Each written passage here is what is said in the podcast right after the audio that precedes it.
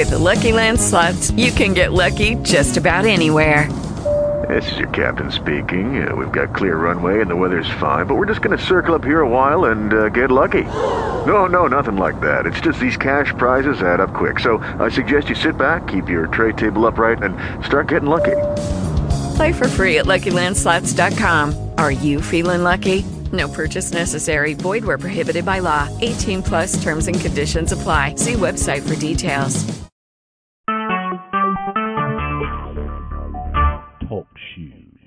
Recorded live. On March the 30th, 2017, from Coolidge, Arizona. Thank all of you for tuning in tonight. And we have um, some outstanding folks here in the classroom. By the time we're done, they will probably wish they hadn't have come. We are in chapter 19 of the book of Revelation.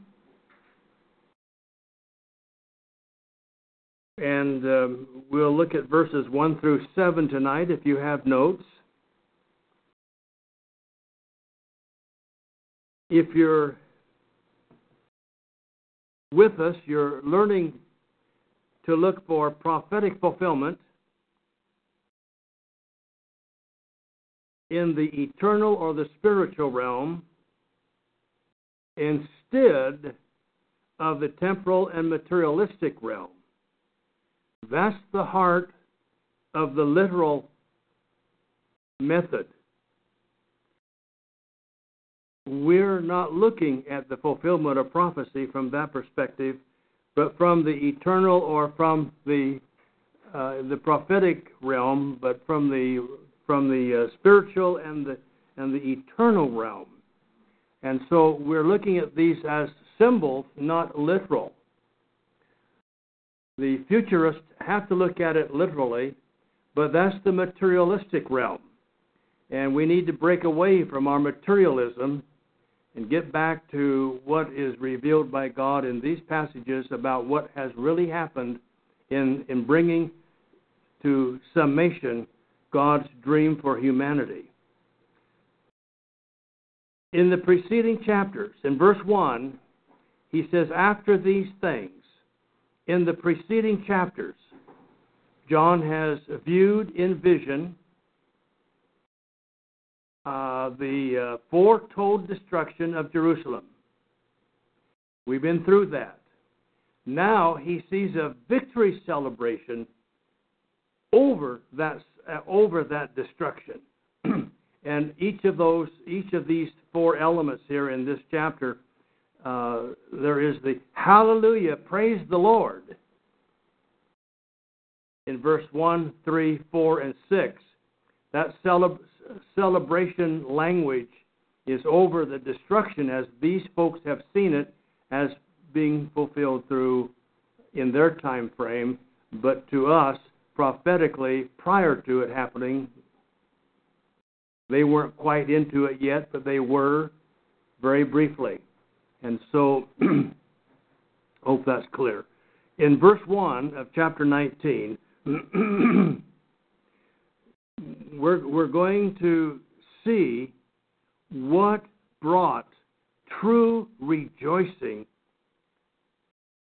to these folks that are participating in this story of Revelation chapter 1 and verse 1 through 3. These people, there is a real reason for rejoicing. We need to be a participant in that rejoicing.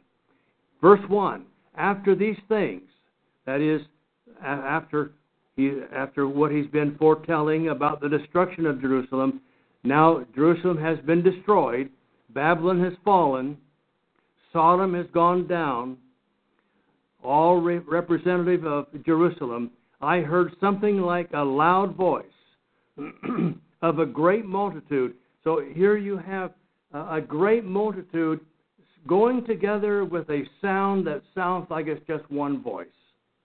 Now that's when a choir is at its most excellent point, is where they're singing a chord and you can't tell that there are different levels of that of the of the uh, notes being sung. It just sounds like one sound, full, full bore sound. Is that why people is singular? Is- The, the voice is singular, but the multitude, of course, is It's people, and it says that singular there. oh well, it, this would be the same thing. So it's still singular. So But it's that, that oneness. it's the oneness. So there, therefore, see, the voice is singular up there, um, and they had a great voice, and uh, so it was as it was as if it were one, one voice. they were all in harmony, in unison. My, what a beautiful thing it is when many, many different voices sound so close together and have such beautiful harmony that it sounds as if they were one.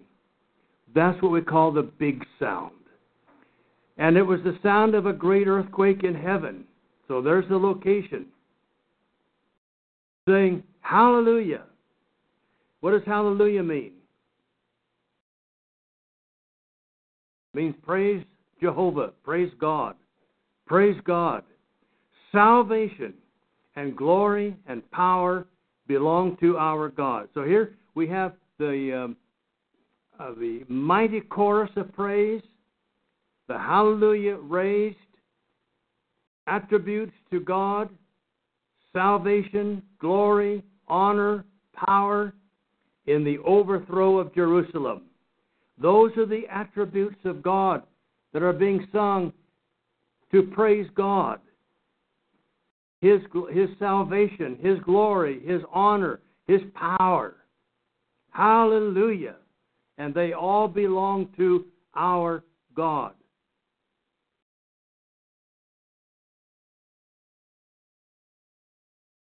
And we're going to talk about that a little bit more in, down in verse 5. So remember that we're going to talk about our God in, in just a little bit, but I don't want to be um, redundant here. So that that phrase, hallelujah, takes place in verse 1 and verse 3. Again, the second time they said hallelujah. And then in verse 4, and again they said amen, hallelujah, so be it. And then again in verse 6, the fourth time, they were saying hallelujah, for the Lord our God, the Almighty, reigns. So four sections of, of hallelujah. Now, what is it that brought this true kind of true rejoicing? One is found in verse 2. It's because of what God has done. What is it that God has done? He has avenged them. He has a that's right. That's exactly what it says in verse 2 because his judgments are true and righteous. How do we know that? Because he has judged the one who did wrong. Didn't coddle her. He has judged the great harlot who was corrupting the earth with her with her immorality, and he has avenged, as Nolan says, he has avenged the blood of his bondservants on her. So the word judge there means to, to make a clear distinction that is final. There are several words that are translated judge. This is the one that makes to, that means to make a final distinction. This is it. It's time to it's time to cut off the negotiating. No more negotiating. It's all over. And so God is being praised because of what he has done in verse 2. Now, the courts and the tribunals of the Jews were corrupted by the fornications of the great whore, which is Jerusalem. Truth was fallen in the streets. And how do we know that? Because of how they treated each other. They treated each other in the same way that a lot of churches treat each other today. Well, of course, you don't buy that. But let's go to Jeremiah. I'm just going to give you a short sample. I've got lots of verses there. You can read them if you choose. But I'm, I'm going to pick on just I, uh, Jeremiah and chapter uh, 7. And I'm going to begin with verse 1. this is the word that came to Jeremiah from the Lord. He says, Jeremiah in verse 2 Stand in the gate of the Lord's house. Here's what you tell these people. Now, who's going to be speaking God's message? Jeremiah. Jeremiah. He's being told what to say. Now, that ought to be true of all of us who teach the God, God's Word, is we are simply the spokesman for what it is God has said. So we have we have a responsibility of getting it right. The Hebrew says not to, to put it in his own words and not to offend anybody, right? And, and yeah, and, and make sure that you don't hurt anybody's feelings or be offensive. And oh, Jeremiah didn't either. Well, we should we should spend a lot of time in there, Jeremiah. But no, he he did he did just what God wanted him to do, and he says later in that verse, "Hear the word of the Lord, all you of Judah who enter my oh, enter by these gates." So he, he's talking about God's people, God's covenant people, in the first destruction of Jerusalem. Um, you know, um, in the seven, 600 BC period. but notice the language is so much like it is here of Jerusalem as well. Thus says the Lord of hosts in verse 3 The Lord of hosts, the God of Israel, amend your ways and your deeds, and I will let you dwell in this place. Get your life right, get your life put together, and now then I will let you dwell in this place. See, your relationship with God, just as it is today, is always in a place. That's why He gave us Christ. His body is the church. It's a place. We must be in that place to be in a relationship with Him, and that place is where God dwells. That's God's habitat. That's Ephesians 1 22 and 23. And that's according to your own deeds.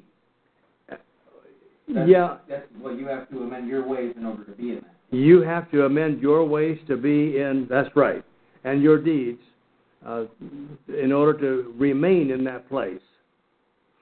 Do not do not trust in deceptive words, saying this is the temple of the Lord. I mean, the, and just because we're there, the temple's going to do something for us. That's the idea. A lot of folks are pew sitters. They think that just going into a building makes them all sanctified to God. We need to himself three times here. what? Repeating himself. The repetition shows that the action has become repetitive to the people. Yes, right. Oh, yes, this is the temple of the Lord. This is the temple of the Lord. This is the temple of the Lord. I'm here. But he said, I'll let you dwell here, providing you mend your ways.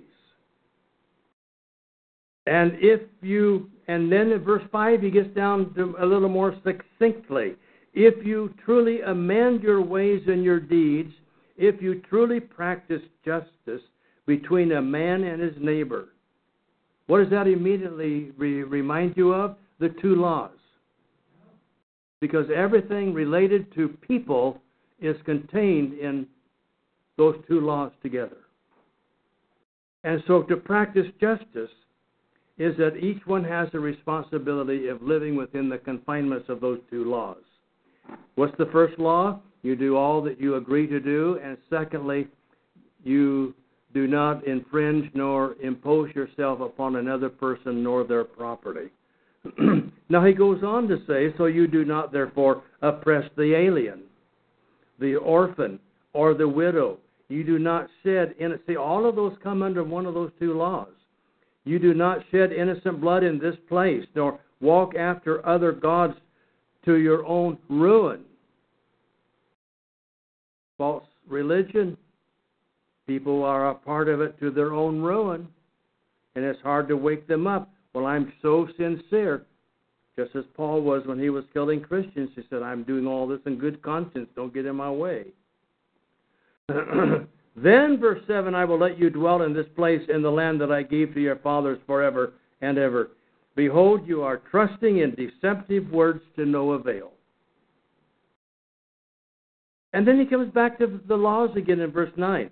First of all, you're trusting in deceptive words.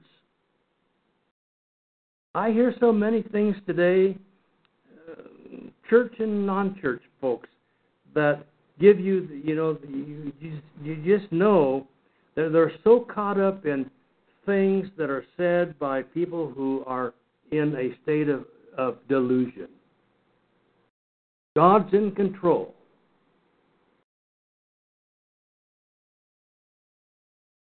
And I've mentioned that I think Sunday morning. I, I don't hear that every week, but almost every week. You know, God's in control. Well, if He is, we need some three year old kids to come in and take charge. God will, in control when Abraham held the knife over Isaac. yeah, You know, and and that that ought to hit people like a board to the face, David. Good. Because then he knew what kind of man Abraham was. I mean, he didn't want, he didn't know before he was God. Oh no, he didn't know before. Otherwise, it was that's just pageantry. Takes all the meaning out of it. But it empowers us Yeah. so greatly. We're calling our own shots. Truly, how could you not want that? I mean, right or wrong, right? You're right, but wrong. Yeah. I mean, you- you're stating what's right, but the issue dealt with is is is wrong. So, you are trusting in deceptive words to no avail. Make sure that you're not parroting phrases that have no substance. And I do it. You know, we were brought up with language, certain certain kinds of language.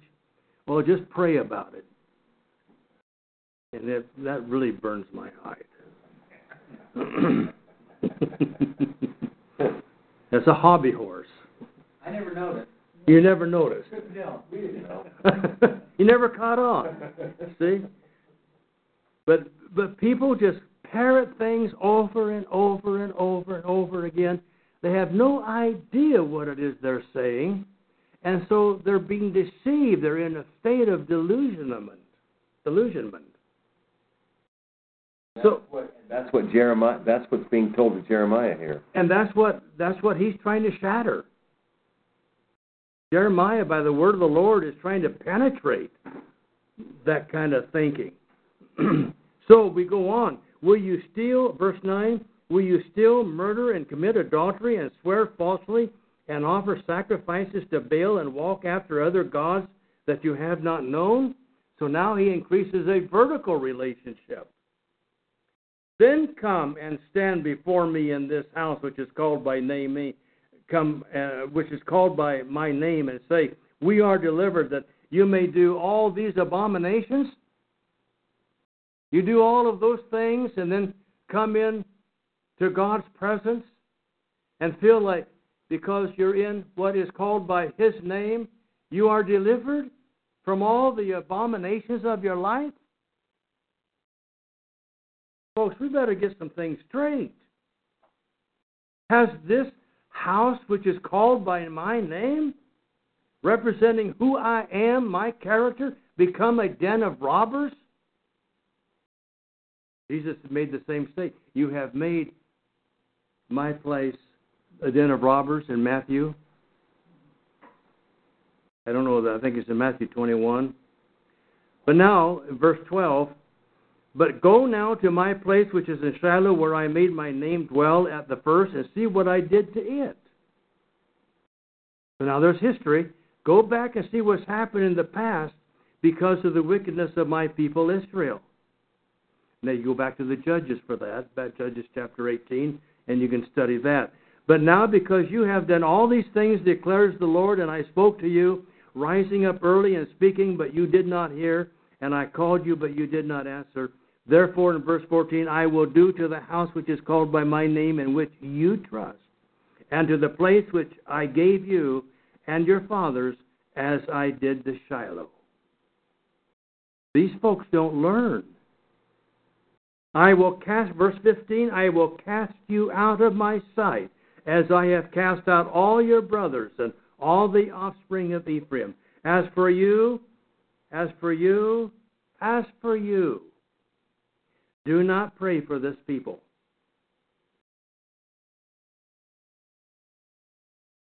Don't bring them into the throne room of God. And do not lift up cry or prayer for them, and do not intercede with me, for I do not hear you. Do you not see what they are doing in the cities of Judah and in the streets of Jerusalem? Look at the children. And then verse 19. Do they, do they spite me, declares the Lord? Is it not themselves they spite to their own shame? Therefore, thus says the Lord God Behold, my anger and my wrath will be poured out on this place, on man and on beast, and on the trees of the field, and on the fruit of the ground, and it will burn and not be quenched. And that is a summary of the book of Revelation to the Jerusalem that was standing then. And when it fell,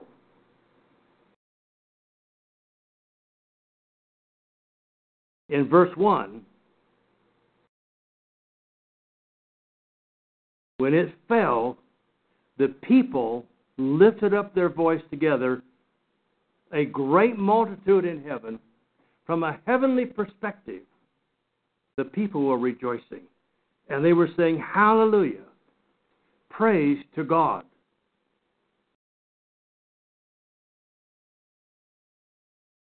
And I might take one more thing here in Matthew 24 and verse 34. We have to ask ourselves the question then, in, in agreement to this passage, verses 1 and 2, where we are. Do we really stand with Christ on this passage of Matthew 24? Heaven and earth, uh, verse uh, 34. Truly I say to you, this generation will not pass, pass away until all these things take place. Do we stand with him on that? Folks, if we don't, we are materialist.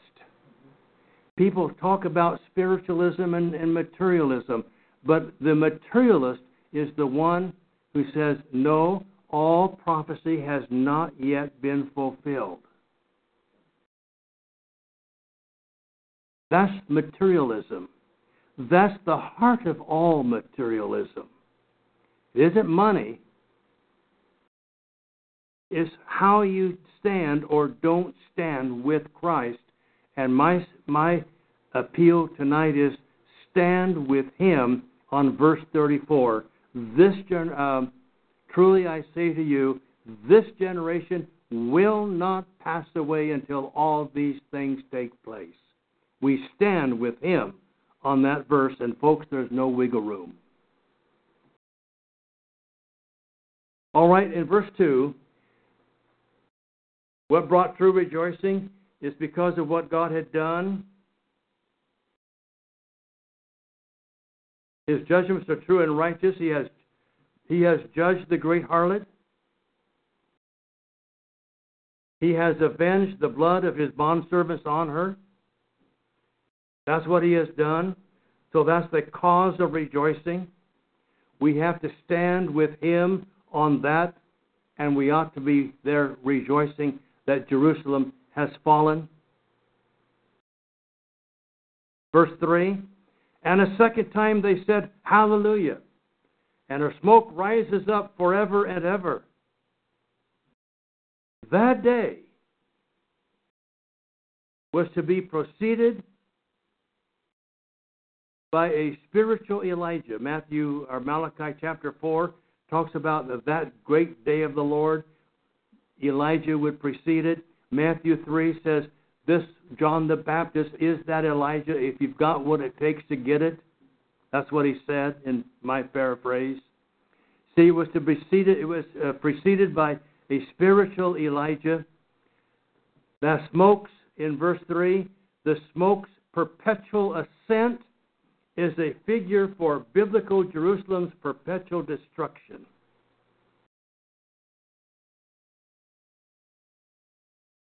I want you to think about that. Pause about that. Her smoke rises up for how long? Ages. Ages after ages after ages.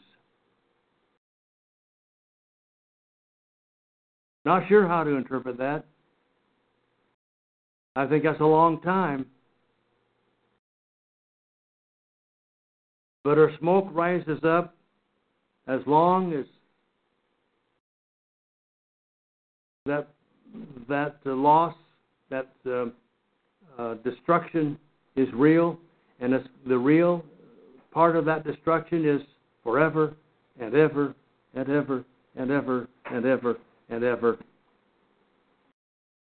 As long as there's smoke, it continues up forever and ever. Why? Because it's representing the perpetual destruction of Jerusalem. So that brings us into verse 4. And then the 24 elders. Not only do we rejoice, these folks, these heaven rejoicing because of what it is God has done in verse 2, but because that the enemy has fallen in verse 3, the enemy of God's people, and the fall is forever, is perpetual. And then number 3, in verse 4, because of those you can unite with if you're in agreement with that praise and hallelujah chorus. Notice the 24 elders and the four living creatures, they fell down and they worship God who sits on the throne, saying, Amen, hallelujah. That's the third time the hallelujah is used. And now it's used by whom? Uh, the 24 elders and the four living creatures. Yeah, we've read about them in chapter 4, chapter 5, and chapter 11.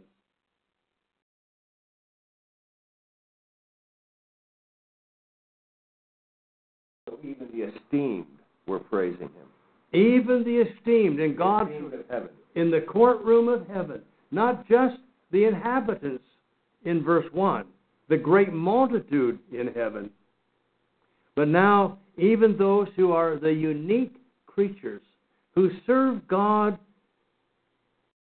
with an immediacy, a closeness with God. The four 24 elders, and we, we've discussed the possibilities of that earlier, and the four living creatures fell down and worshiped God who sits on the throne, and they're saying to Amen, Hallelujah. Now, here we are today. We have folks today, and if you ever listen to TBN, and I certainly don't suggest it, but we have folks today who are holding on to a belief still, still holding on to a belief that includes physical and materialistic Jerusalem. After all of this, there are still every church in this town. The Mormons believe in the restoration of physical Jerusalem. They have their site located there to build the temple for God. That's what's wrong with Mormonism.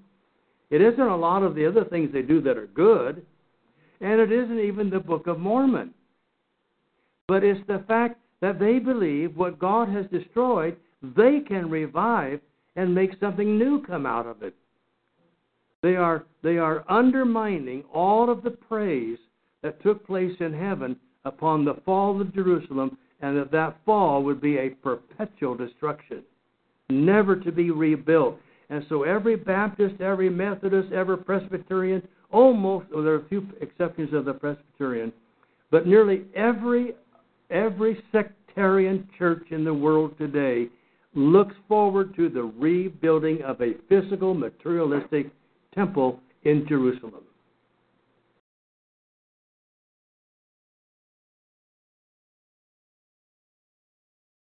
So, why are we holding on to a belief? I don't mean we are, we're not. But why are so many holding on to a belief that includes the physical Jerusalem when all of this praise and glory is because it's been perpetually destroyed, never to rise again. It is over, it is done. Never mind the fact that even if there was a structure there, his presence is not there. That's right. He, and, and Alex says that even if there was a structure rebuilt, God's presence would not be there and it would not be heaven to anybody. Good point. So, so far, what brought true what brought true rejoicing not who won an election for presidency but what God has done in bringing about his judgment upon the enemy of Christ and his church. Secondly, because the enemy had fallen in verse 3, and that the fall was perpetual, and the smoke of her fall rises up forever and ever.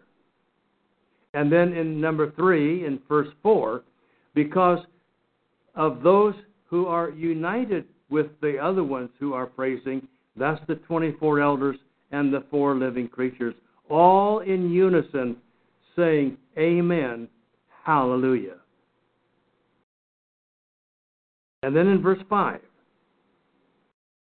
and a voice came out of the throne.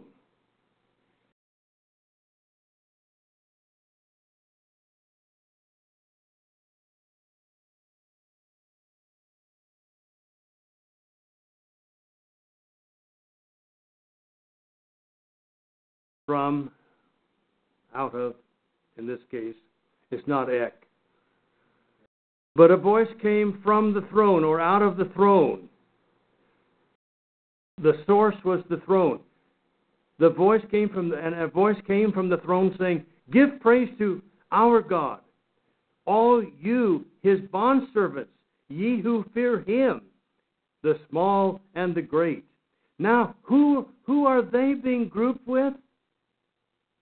Those in verse 1 who represent this great multitude in heaven,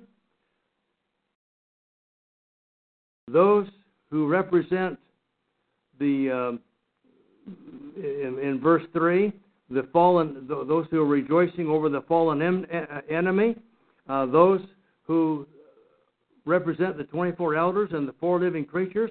You are now uniting with all of that, all of those folks, if you will join in agreement with why they are praising and saying, Hallelujah, praise God, Amen. You have to have the same feeling about the fall of Jerusalem as what they had, or you cannot be a participant.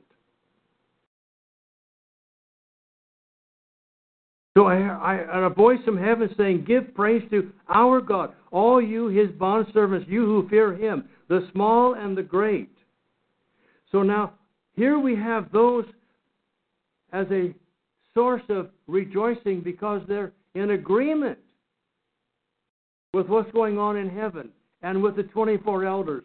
They are in agreement with their view of heaven about the fall of Jerusalem and the destruction of the temple.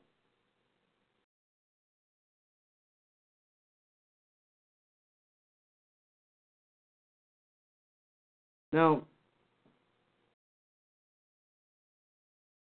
This could very likely be the voice of Christ. If so, it is identifying him with man. And if you remember, he styled himself the Son of Man in the New Testament. His humanity was complete. He took on him the form of a servant and we'll read a couple of verses here in just a moment. But notice one thing here before we do that. It is to praise God. It is not to praise God. When I say to praise God, I'm missing out a key word. What is it? Our God. Now let's go let's go first of all just a couple here in Matthew 8 Matthew chapter 8, verse 20. Jesus said to him, The foxes have holes and the birds of the air have nests, but the Son of Man, has nowhere to lay his head. The same thing uh, is found in, well, let's go to chapter 9. It's close. And verse 6. But so that you may know that the Son of Man has authority on earth to forgive sins. That's just not, I mean, those are the two extreme verses. And both of them are identifying him as the Son of Man. The Son of God, when that phrase is used, is talking about his origin. here is talking about when he was here as one of us.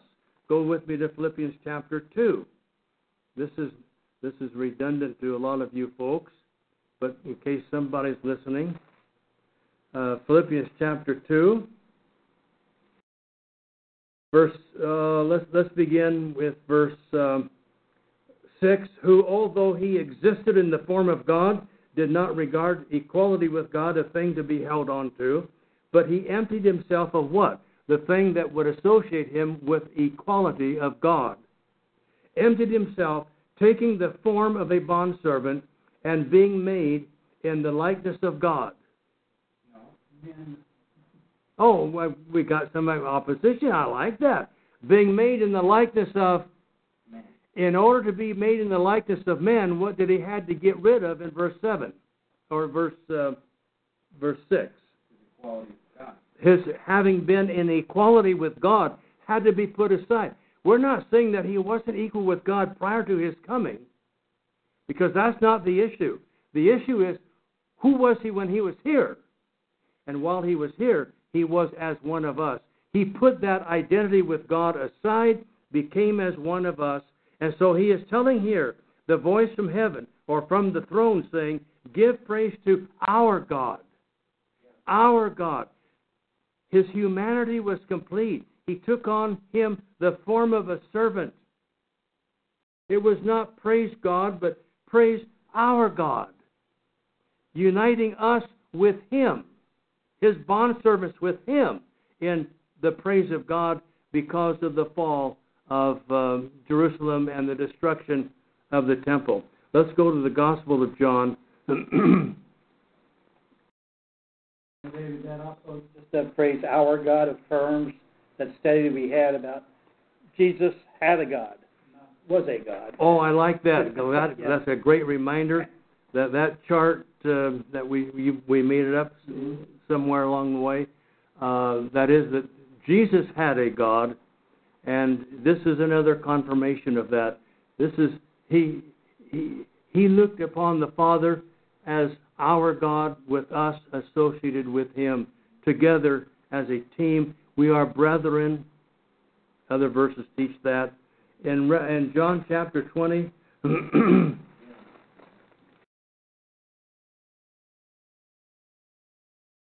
John chapter 1 here too, Dave. I do. I'll get there in a minute. I'm going to confirm what uh, Greg just said first. Jesus said to her, Stop clinging to me, for I have not yet ascended to my Father. And he, the, the important thing to remember here, we spent quite a bit of time on that when we were in the book of Luke, but Jesus is, uh, Jesus is dealing with Mary here. It's not me what this is all about. It's my mission. See, it's my mission. That's what you need to know about. That's what the world needs to know about is my mission. It's not me. Quit clinging to me. For I have not yet ascended to my Father. That's a part of my mission. But I go to my brethren. But go to my brethren and say to them, I ascended to my Father and your Father and my God and your God. There again, Greg, the same thing. He is a, he is uh, he is making a testament here that his father is his father, his God, his God. We need to realize that Jesus had a God as well. That he was not God incomplete as himself while he was here. He had a God as well as a father. So that verse reemphasizes what um, what he said. Let's go to John chapter one and verses um, 12 and 13. But as many as received him, to him he gave the right to become. They did not become children of God, but they had the privilege, the right to become children of God, even to those who believe in his name, who were born not of blood, nor of the will of the flesh, nor of the will of man, but of God. It must come from God. It must come from God, or there can be no birth. His word is what begets us into a new relationship with Him. All right, we have to move on. So there is the source of agreement. between the voice that came out of the throne and his bondservants, all in agreement with the voice and the loud voice of the great multitude in verse 1, and of the 24 elders and the four living creatures. They're all in harmony, all a source of agreement.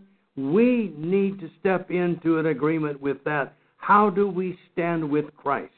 That's the proof of the pudding. Verse uh, verse uh, six. then I heard someone say, like the voice, something like the voice of a great multitude, and like the sound of many waters, and like the sound of many peals of thunder, saying, Hallelujah, for the Lord our God, the Almighty, reigns. And so, one more thing is that here we have a, a multitude of a great, uh, uh, the, the voice of a great multitude.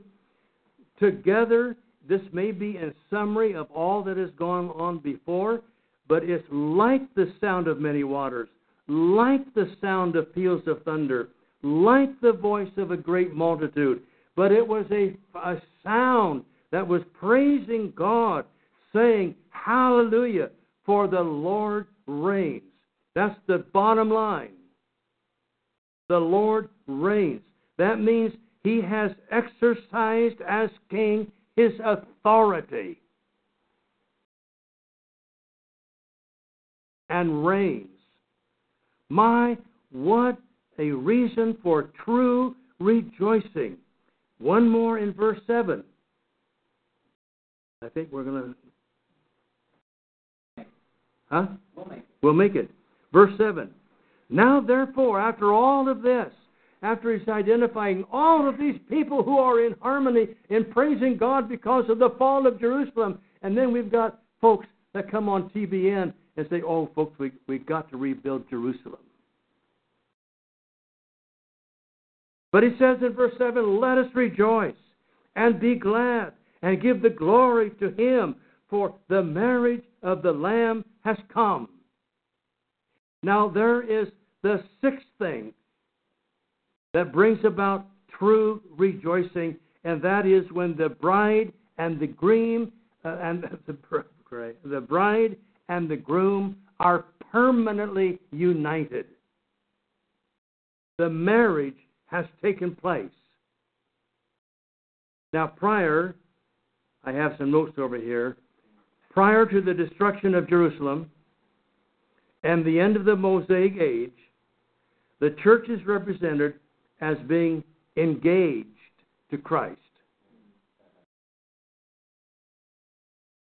And you know, the, the, there's a little bit of a problem there, I'll tell you, that the word that's translated as spouse means that there has been a permanent arrangement agreed to, but not consummated. See the difference? It's not the word marriage. There is a word for marriage. That means it's been consummated. So Here she's just ready. here she's ready. So she is she is I, I don't really want, want to say I say here merely a spouse, but I really don't want to say merely a spouse. I mean this was a permanent arrangement in that culture. It just had not been consummated. And marriage here is the consummation. And it's the consummation of the ages prophesied by Daniel, I think it's in chapter 9, where he talks about the consummation of the ages. What brought all of the ages together?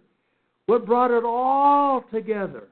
What brought it all together and finalized was the consummation between Christ and his church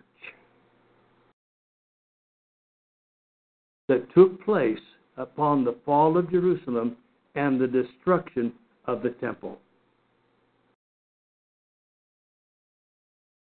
Father, we are thankful tonight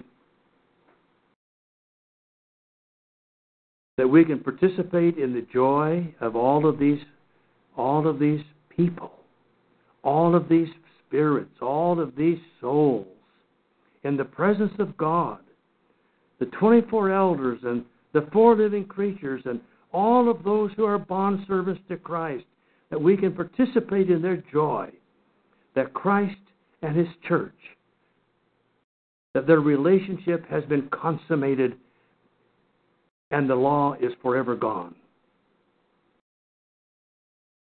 We rejoice in that today, and Father, may our lives be a portrayal of that joy.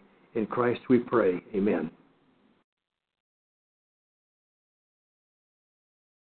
Judy was boring. Hello. Then Judy discovered ChumbaCasino.com. It's my little escape. Now Judy's the life of the party. Oh, baby, Mama's bringing home the bacon. Whoa, take it easy, Judy. The Chumba life is for everybody. So go to ChumbaCasino.com and play over 100 casino style games. Join today and play for free for your chance to redeem some serious prizes. Chumba. Chumbacasino.com. No purchase necessary. Void where prohibited by law. 18 plus terms and conditions apply. See website for details.